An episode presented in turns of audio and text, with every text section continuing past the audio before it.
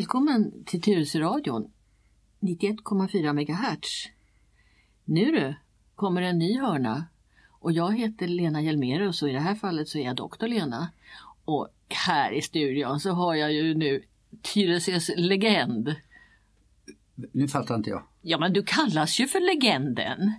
Ja, eh, Har du ett namn? ja Leif Bratt heter jag. Eh, då, då kanske jag ska säga att du är tomtemor och kommer med små paket, medicinpaket kan man säga. Tomtemor, Lena Hjelmerus. Ja, annars känner jag mig ju ibland som Karlsson på taket, lite rund i mina bästa år. Men, men okej, tomtemor accepterar jag. Ja. Världens bästa Hjelmerus. Ja, det finns några som kallar mig för farmor på berget för att jag säljer honung. Ja. Ja, men det kanske vi inte ska prata om i det här programmet. För nu ska vi prata om en medicinsk hörna och den ska fortsätta faktiskt en fjärde del om blodet och fabriken, benmärgen där allt blod tillverkas. Kommer du ihåg att i förra programmet så var jag lite osäker för jag tyckte inte riktigt vi fick med allt. Och jag sa att jag skulle fundera på hur vi skulle göra med det här numret. Ja, men fyra program, det är två timmar. Läkarutbildningen är väl någonting femårig eller någonting sånt? Ja, mera. Sex och ett halvt Ja. plus eh, ytterligare några år innan man blir färdig. Så 12 år ungefär får man nog så räkna att med. du, du, det är lite vad heter, förmätet att tro att vi ska klara av allt på två timmar. Ja, och jag är dessutom inte specialist i just det här. eh, Utan det finns det andra människor som kan väldigt mycket mer om. Ja, Men du kan referera till dem. Ja, ja. Oh, ja, och jag känner många av dem. Mm. Du, nu var det alltså då blodsjukdomar. Förra gången var vi inne och tassade lite på allergi.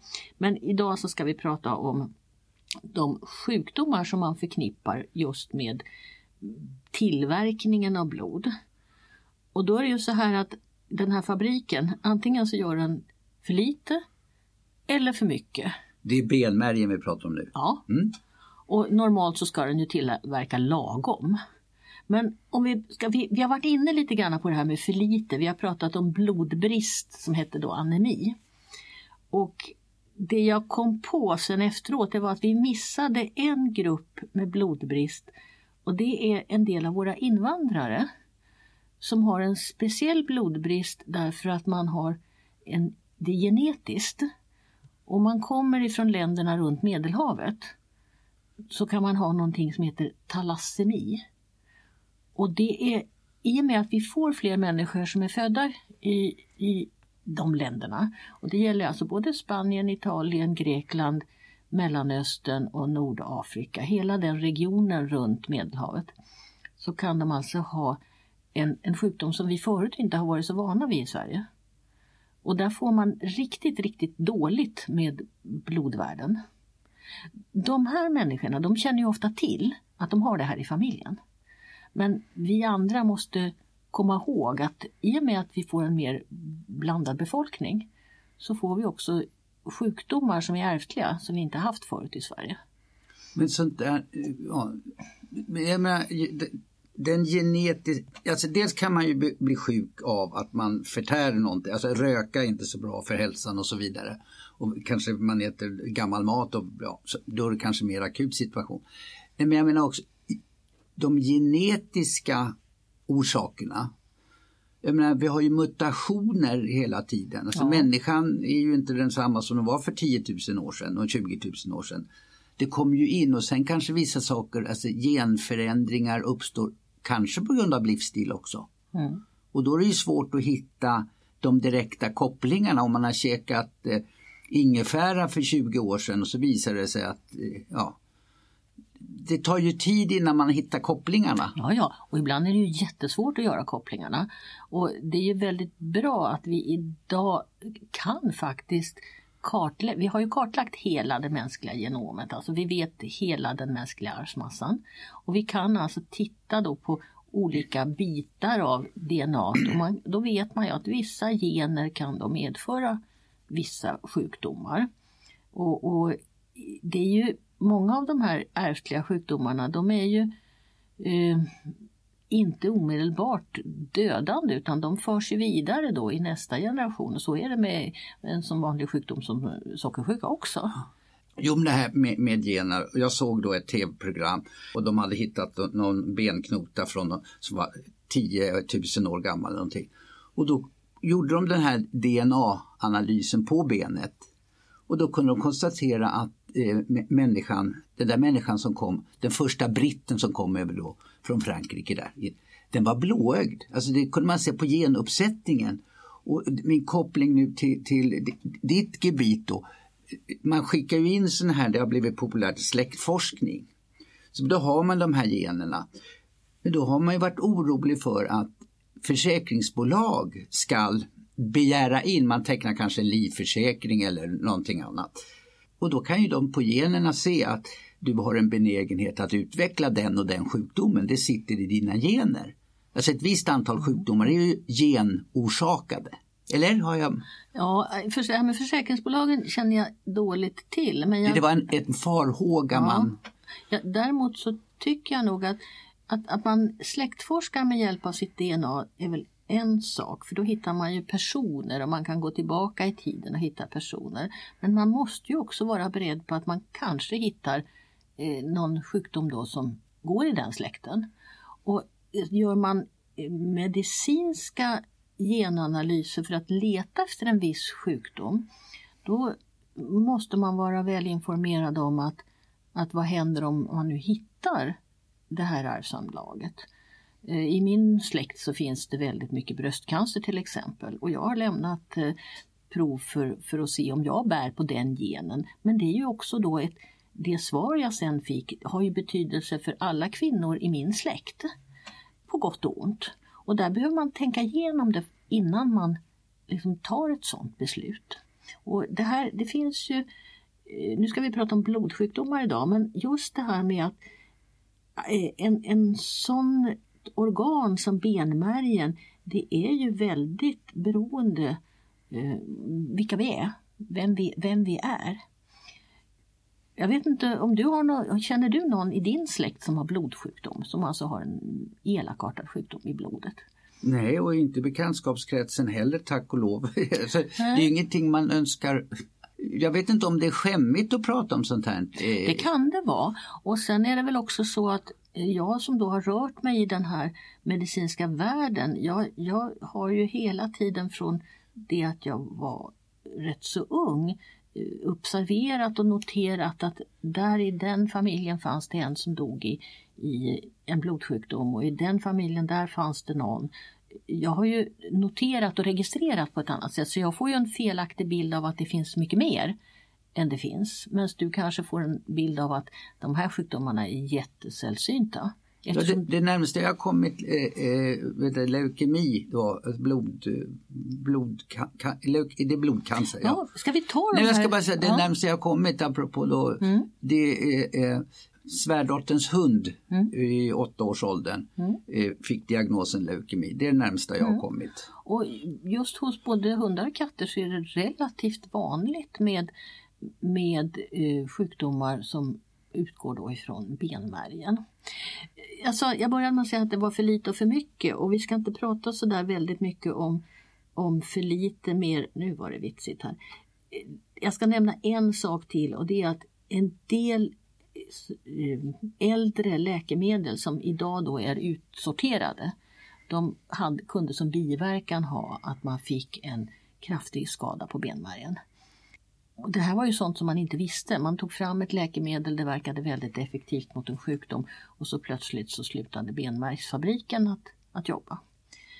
Eh, sånt där kan ju fortfarande hända i och med att vi har en, en värld som är full av olika kemikalier och det är viktigt det här med kemikalieinspektion och att vi inte att vi har de försiktighetsåtgärder som, som krävs när man jobbar med starka eh, vad ska vi säga nu då, lösningsmedel, färger, alla sådana saker. För att benmärgen är ett, ett relativt känsligt organ i kroppen. Men kan man inte säga så att eh, när det gäller läkemedel så är det väl en allmän uppfattning att det finns inga läkemedel som inte har några biverkningar. Sen kan de vara mer eller mindre kraftiga. Alltså... Det, det, det, viktigaste är ju att de testas oerhört noga innan de släpps ut på marknaden. Mm. Det finns en del mediciner som var väldigt lovande men sen så fort de hade kommit ut på marknaden och biverkningarna kom så drog man tillbaka dem. Neurosedyn var väl någonting sånt? Ja, det var ju också en, en, väldigt speciell historia. Det var ju ett sömnmedel som man ansåg vara ett väldigt milt och bra sömnmedel. Men det hade en specifik effekt just vid gravida kvinnor eh, när, i en, en viss period under graviditeten. Och då fick man de här konstiga biverkningarna när barnet föddes utan armar och ben. Och det, det var testat på olika djur men det hade inte samma effekt på djurstudier som det hade på människa. Så det var ju ett extremfall. Mm. Men det finns, det finns andra sådana här medel som man har haft stora förväntningar på och sen när man, de har kommit ut så, så visar sig att de snabbt dras in igen. Ja, däremot så är det ganska det är vanligt också, benmärgen är känslig, att har man haft en ordentlig infektion i kroppen då kan benmärgen, benmärgen påverkas så att den är lite, eh, har lite svårt att komma igång. Man kan ha lite låga värden efter en rejäl infektion till exempel. Och det finns också någonting som kallas för idiopatisk eh, peni. Alltså peni betyder att det är lite dålig produktion. Och Det drabbar blodplättarna och det är också ett sånt här som man kan lite diffust som man kan råka ut för men som ofta går tillbaka av sig självt. Det där ordet idiomatiskt då, hur ska vi översätta det? Idiopatiskt, man har ingen bra förklaring till det. Det är Aha. en sjukdom som, som saknar förklaring. Den är orsakad av något men man kan ha lite svårt att säga vad. Mm. Men det, det, det är väl ett sätt att säga att jag vet inte. ja, på fint språk. Ja. Överhuvudtaget så är det det här med blodsjukdomar, det är väldigt mycket konstigt språk. Det, det finns lite sådana här sjukvårdsskämt att eh, när man ska läsa andra specialitetsjournaler så ögonläkarna de skriver bara förkortningar i små bokstäver och siffror. Gynekologerna de skriver bara förkortningar i bokstäver. Det går inte att läsa om man inte kan liksom chiffrera det hela. Och hjärtläkarna de skriver bara i stora bokstäver eh, konstiga förkortningar utan vokaler som också växlar lite beroende på vilket språk man ursprungligen har. Och sen kommer vi till, då till blodspecialisterna. De är också ganska förtjusta i det här med bokstavskombinationer. Och som, som doktor glömmer man ju ibland att det här eh, måste dechiffreras eh, för att bli begripligt. Och jag ska försöka i det här programmet nu att inte använda mig av förkortningarna men om det slinker igenom någon så hoppas jag du som folkets röst här påpekar det för mig. Lovar. Ja, det är bra det. Jo, då är det alla de här sjukdomarna som beror på att man får för mycket. Den, det blir... Eh, ja, den här fabriken den förlorar sin styrning på något vis. Och vi har ju pratat om att det finns en massa olika sorters vita blodkroppar och röda blodkroppar är en sort och så finns det de här blodplättarna. Om alla tre drabbas av överproduktion då heter det polycytemia vera och då har vi en sån där förkortning PCV. Inte PCB utan PCV.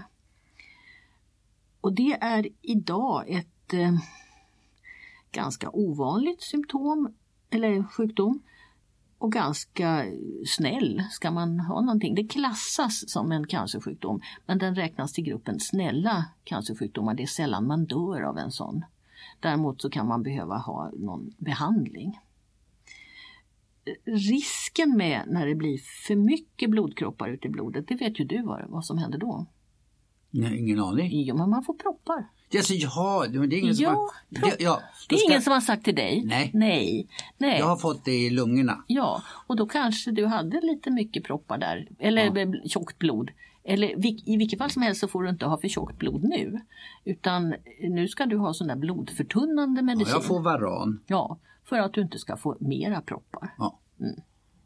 Och varanet påverkar ju då den här eh, hela systemet om man fortsätter från polycytemia vera så kan man ju då ha enskilda sådana här till exempel vita blodkroppar som det blir för mycket av. Och då kommer vi in på det vi redan har sagt, ordet leukemi. Vad tänker du på när jag säger leukemi? Ja, alltså nu har jag fått lära mig att det är ett fint ord för blodcancer. Ja, och vad tänker du då? då? Ja, alltså... Ja, det, ordet cancer är ju lite skrämmande. Så ja, ja. Mm. Jag menar alltså att det är en allvarlig sjukdom, det är klart jag Ja, tänker. jag tror att de allra flesta får lite kalla kårar på ryggen när man säger leukemi. Ja, men okej, det köper jag. Ja, ja, för att vi som nu är då, jag är 70 och säg att man är mellan 40 och 70. Vi har kanske haft någon klasskamrat när vi gick på mellanstadiet som dog i leukemi och vi kanske har haft någon kompis i någon idrottsförening som plötsligt blev sjuk i 17-18 års åldern och dog i leukemi och vi kände säkert någon när vi läste och pluggade på den utbildning vi kanske gick på som också plötsligt bara försvann. Och vi fick själva små barn och så hade vi någon eh, annan förälder på dagis eller någonting där det plötsligt dog ett litet barn. Så att i vår generation, Men vilken, alltså vad har du för uppväxt? Jag har inte hört talas om en nej men jag, jag, jag representerar kanske då de som, de som har hört. Ja. menar, en del av oss har hört och en del av oss har inte Nej, hört. okej, men, ja. men ganska vanligt är att människor har någon slags inre bild. Ibland kallar man ju sånt här som förförståelse. Att man har bestämt sig för att, att leukemi, det är jätteläskigt. Dödligt. Ja, superdödligt. Mm. Ja. Så att i, det- som är viktigt med det här programmet idag, det tycker jag är att tala om att de här sista 30-40 åren så har det hänt så otroligt mycket. Så att, att från att ha varit en, ska vi säga, kalla det för dödsdom då, Mm. så är idag, det här är sjukdomar som man botar. Och man kan säga att nästan alla eh, akuta leukemier hos barn botas ju idag. Det, det, är intensiva behandlingar och det, är- det är tuffa behandlingar men barnen överlever. Och det gjorde de inte då för 30-40 år sedan. Men det är lite grann eh, samma sak med mig. Då då. Mm. Vi pratar om Mm. mig, och mina proppar, lu- lungproppar. Eh, då när jag fick min diagnos eh, eh, 2009 eh, då, då, då, då, det var det samma som en dödsdom. Det, överlevnadstiden från diagnos eh, det var ett och ett halvt år. Mm. Och det är alltså, eh, alltså då hade man siffror från början av eh, det här, alltså slut på 90-talet. Mm. Ja. Då, då var genomsnittstiden ett och ett halvt år. Mm. Jag har gått med det i tio år och, och kollas regelbundet. Och, och, Ja, och, det- du, och du klarar dig utan syrgas och du lever ett normalt liv. ja, Ja. Så att det, det har hänt väldigt, väldigt mycket under en generation kan man väl säga. En generation brukar man ju säga i 20 års, en och en halv generation. Då. Förlåt att jag avbryter. Ska jag berätta en lustig, fick, lustig Mm. ja, Ja. lite halvroligt var det i alla fall. Jag fick trösta mig med då att eh, behandlingen under det här ett och ett halvt år jag skulle ha kvar då, tänk- tänkte de sig, det var Viagra. Nej men Leif! Ja. Jag fick det aldrig. Fick du inte det? Nej, men de sa att... Jag som just tänkte fråga vad hände då? Nej, det var, jag ska korrigera mig lite grann. De sa så här att vi har fått, för, apropå utveckling, eh, eh, och det var ju därför jag fick mer kanske då verkningsfulla, för sjukdomen verkningsfulla medicin. Men de sa att på 90-talet var det den enda medicin som fanns. Så det är ju också ett exempel på att det forskas och det kommer fram nya behandlingar. Och som har gjort att jag hittills i alla fall klarat 10 år. för, för hundra år sedan i början på 1900-talet, 1910, då var behandlingen för lunginflammation, det var champagne. Ja. Ja, visst. Tillräckligt mycket champagne. ja du. Nej, men om man sen tittar på leukemier hos vuxna så även, även där så har det övergått att från vara så här superakut, att man dör direkt av det, så blir det mera kroniska sjukdomar. Och det här betyder ju också då att väldigt många fler människor lever med en blodsjukdom och går på kontroller och får behandlingar och har ett ganska bra liv. Men får jag bara ta en parallell där också, så är det inte ungefär också vad man pratar om med hiv? HIV? Ja, Att från att vara en akut sjukdom och inte så lång överlevnadstid till idag en kronisk sjukdom Ja. med överlevnad. Visst. Men och, och det här ska man komma ihåg, det här är ju vanliga människor som går omkring i samhället och som jobbar och som kanske har haft något år när de inte har jobbat så mycket när det hela drog igång. Men som faktiskt eh, är, är som vanliga, vanliga människor. Men kanske då eh, lite mera försiktiga när det gäller att träffa, dra på sig infektioner, träffa mycket människor, håller sig kanske lite mer inomhus. Men ändå, det, det här är, det, det finns många människor i samhället som har de här sjukdomarna. Ja. Nej, men jag vill Mm. betona det här med det, det, det är en, ja, på gott och ont, en Ja, ja. fantast, jag, jag bara menar vi får en åldrande befolkning, vi lever allt längre Ja. tack vare medicinsk utveckling. Och då, då tänkte jag också att jag lite här, det är också ett litet sidospår, men jag måste, det har gått på radio nu här om hjärt-lungräddning och hur det som kallas för behandlingsbegränsningar när man eh, inom sjukvården eh, säger att den här människan ska inte hjärtåterupplivas och den här människan ska hjärtåterupplivas och hur de här ställningstagandena går till. Och, och här måste man ju också då sätta i sitt sammanhang att ett, en liten treåring med leukemi ska ju naturligtvis hjärtåterupplivas om den får komplikationer till någon av sina behandlingar. Medan däremot en 96-åring som har en leukemi och dessutom har sex andra diagnoser som i sig är livshotande kanske inte alls ska hjärtåterupplivas. Så att här måste man ju hela tiden se de, de här svåra kroniska sjukdomarna i sitt sammanhang. Vem är det som har dem? Och hu- hur ser den beräknade framtiden ut? Så att det är det här med att ha en diagnos eh, och att ha en korrekt diagnos, det är ju jätteviktigt. Men också vem är det som har den här diagnosen? Du har ett namn på din sjukdom, om vi nu ska prata lite om din sjukdom. Apropå förkortningar, Ja, ja, den heter PAH, ja. Och en gång, en gång i världen, pulmonell arteriell hypertension ska det översättas med. en gång var det förkortningen för primär eh, eh, avancerad vård i hemmet. Eller palliativ avancerad vård i hemmet. Ja. Ja. Så, alltså de här förkortningarna kan ju få väldigt Ja. många olika innebörder. Men poängen är ändå att du har ett namn på din sjukdom. Och när det gäller blodsjukdomar så får man väldigt ofta ett namn på sin sjukdom, även om det kanske är lite konstigt då, eller är en förkortning. Eh, den allra bästa förkortningen att ha det är KLL. Och det, det står för kronisk lymfatisk leukemi, för det har den allra bästa eh, prognosen av de här olika leukemierna.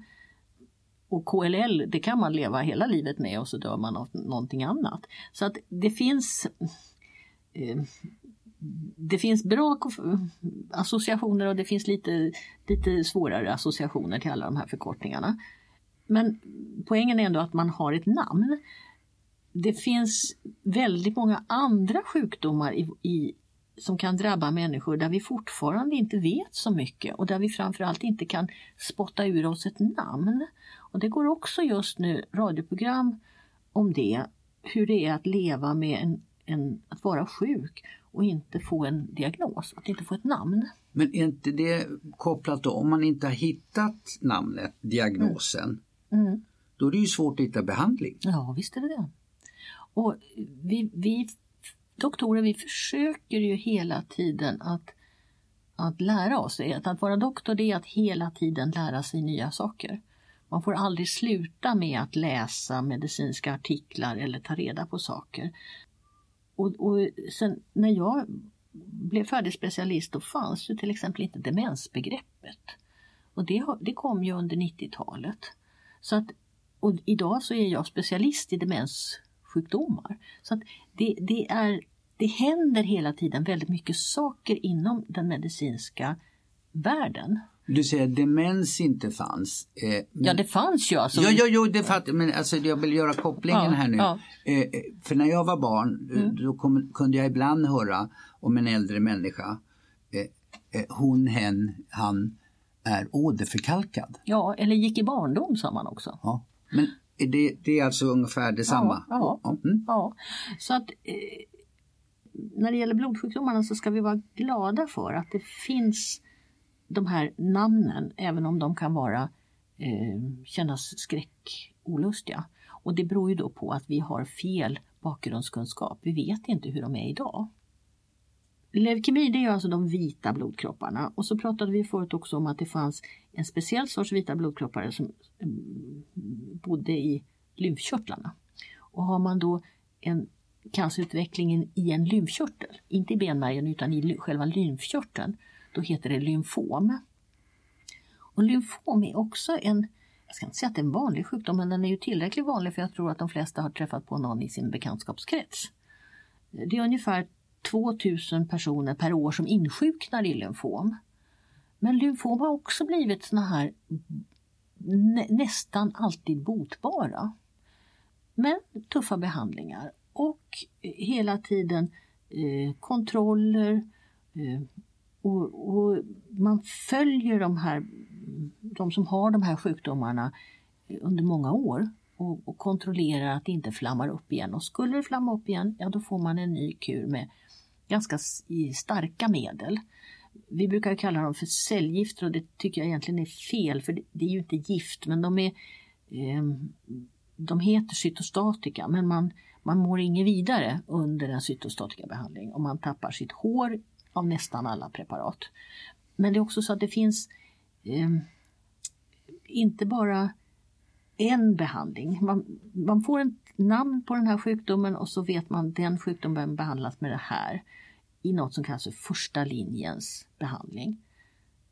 Och här kan man ju också fundera över, är det, är det vettigt att ha de här lite krigstermerna? Men sen använder man då andra linjens behandling, tredje linjens behandling, fjärde linjens behandling, man kan till och med ha femte linjens behandling. Eh, och det är alltså när det ena inte biter, ja men då väljer man ett annat och så väljer man ett annat. Och det finns idag väldigt mycket att välja på.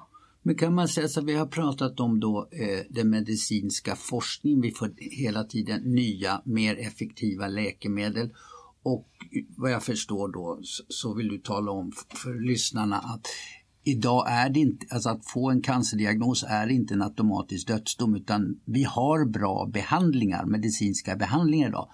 Men det, apropå att ha hört talas om eh, i sin vänskapskrets om människor som får då leukemi eller någon annan.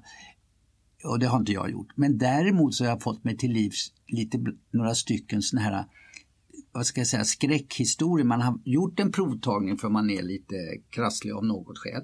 Och så går man och testar och så får man ett svar. Som ett brev på posten. Det är, ja, alltså det, det är ingen som ringer upp utan det kommer ett brev och så öppnar man brevet och därför står det du har cancer. Det jag vill komma till, det, det verkar som att man har fokuserat på de medicinska preparaten eller behandlingarna och har blivit framgångsrika. Men man har glömt bort den mentala eller psykologiska det. Hur ska man ta, hur ska man, hur ska man klä budbäraren? Mm. Och För, här, förstår vad jag ja, menar? Ja, då, ja, jag har ju jobbat med det här. Jag, jag jobbade ju ett år som psykiater på Radiumhemmet och jag har också jobbat väldigt mycket med att utbilda blivande läkare i, i samtalsmetodik och en del av de där kurserna för blivande läkare de höll jag tillsammans med en kvinna som heter Eva Hellström Lindberg som idag är professor just i blodsjukdomar. Och Eva lärde mig väldigt mycket just om blodsjukdomar och hur man får diagnos. Det är klart att så fort man tar prover så måste man nog ändå vara beredd på att provsvar kan, kan vara tråkiga. Det är ju därför man söker för det, för att man inte mår bra så tas det prover och så kan man få ett tråkigt svar. Men svar ska inte lämnas per post utan är doktorn inställd på att det ska kunna, skulle kunna vara ett tråkigt svar då ska man ha en återbesökstid för att få provsvar. Och så är det nog på nästan alla vårdcentraler också att man har en återbesökstid för att få svar så att man träffas personligen. Sen kan det ju alltså vara så att det är lite bråttom och då eh, kan det hända att man, jag vet att, att det var så ibland då när jag satt som psykiater på Radiumhemmet att människor blev uppringda. Men då fick de i alla fall prata med, med sin doktor, doktorn ringde dem. Och det är bättre att ringa än att skicka ut ett brev. Sen har vi alla de här stora hälsokontrollerna och de är ju automatiserade så att man får ett papper med resultat om man har varit nu på mammografi eller någonting sånt. Och då vet man att jag kommer att få ett brev. Men, men det där att eh, det, det är oerhört viktigt hur det går till när man överlämnar det här svaret eller när man som patient får då det här beskedet. Och just det professor Eva Hellström lärde mig också det är att när det gäller blodsjukdomar så kan det ibland bli väldigt bråttom. För att det kan ju vara så att värdena är jättedåliga. Och då, då kan det vara så att den som får informationen ska ha väldigt mycket information snabbt. Och det är vi inte människor att ta emot. De, de patienter som har då någon form av akut leukemi, de tas i allmänhet in på sjukhuset. Det finns dagvårdsavdelningar också men just sånt här brukar man nog ha när man får vara kvar på sjukhuset. Och så får man informationen lite pö om pö. Det vill säga doktorn kommer in, berättar lite grann, eh, går ut, kommer tillbaka om ett par timmar, berättar lite mer. Därför att annars så hinner man inte ta in alltihopa. Och det kan alltså vara som sådana saker som att en, en, ung person då ska frysa in sina spermier eller sina mm, ägg för en framtida familjeplanering. Och man, kan, om man säger att du är 15 år och så ska du frysa in spermier och ägg. För, men det, det måste ju göras innan man eh, sätter igång alla de här behandlingarna. Och sen är det mycket teknik i de här behandlingarna som gör att man måste kanske operera en liten dosa som man kan eh, sticka i eh, istället för att hålla på att sticka i blodådrorna direkt hela tiden. Och det är ett litet operativt ingrepp. Man ska ha en sån där liten eh, ståldosa inopererad under, under skinnet. Eller man ska ha någon slang i halsen, eh, utanpå halsen, också för att man ska kunna få in olika typer av läkemedel Eh, in i, systemet på ett bra sätt. Och det är en hel del undersökningar som också måste göras. Eh, man ska ta prov från benmärgen och man ska kanske göra olika typer av specialröntgen. Och för att, att allt det där ska fungera så smidigt som möjligt så har, får man ibland en kontaktsjuksköterska. Eller man, man brukar säga att alla cancerpatienter ska egentligen ha en kontaktsjuksköterska. Och nu, nu måste jag berätta några, någon minut om en annan god vän jag har som heter Carol. För då på början på 80-talet när jag satte upp det första hemsjukvårdsteamet för svårt sjuka patienter, då kom det en ung sjuksköterska och undrade om hon kunde få jobb. och hon hade ett lite märkligt CV. Hon var amerikanska och hon hade kört taxi i New York i såna här gula bilar där på Manhattan.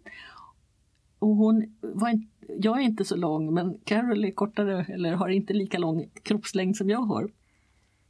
Och dessutom då så stod i hennes CV att det längsta hon hade jobbat som sköterska på en arbetsplats det var en månad och hon hade ganska många en månaders placeringar eller vad vi ska säga.